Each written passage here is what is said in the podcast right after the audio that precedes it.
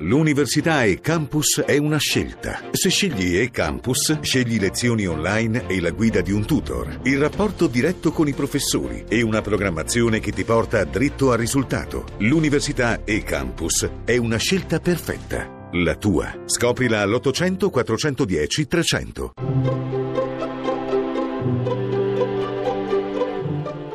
Il pensiero del giorno. In studio padre Antonio Spadaro, direttore della Civiltà Cattolica. Domenica 4 settembre Papa Francesco ha canonizzato Madre Teresa di Calcutta. La santa non è conosciuta solo nel mondo cattolico, ma anche in quello induista, buddista, taoista, shintoista, musulmano, ebraico. La si potrebbe definire una santa ecumenica, conosciuta e amata da tutti. La santità forse oggi deve avere questa caratteristica di attrarre tutti, di creare ponti, legami, di unire la santità accoglie e non esclude mai nessuno.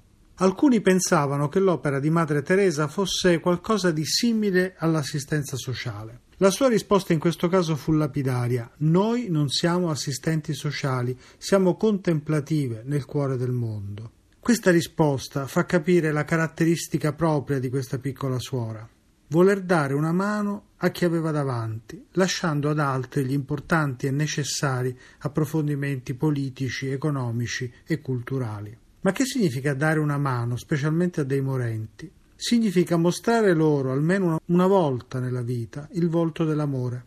E se questo accade a poveri moribondi senza amore, allora è un miracolo. Far sì che una persona si senta amata è qualcosa di straordinario. Il miracolo che attende anche le nostre vite tutti i giorni.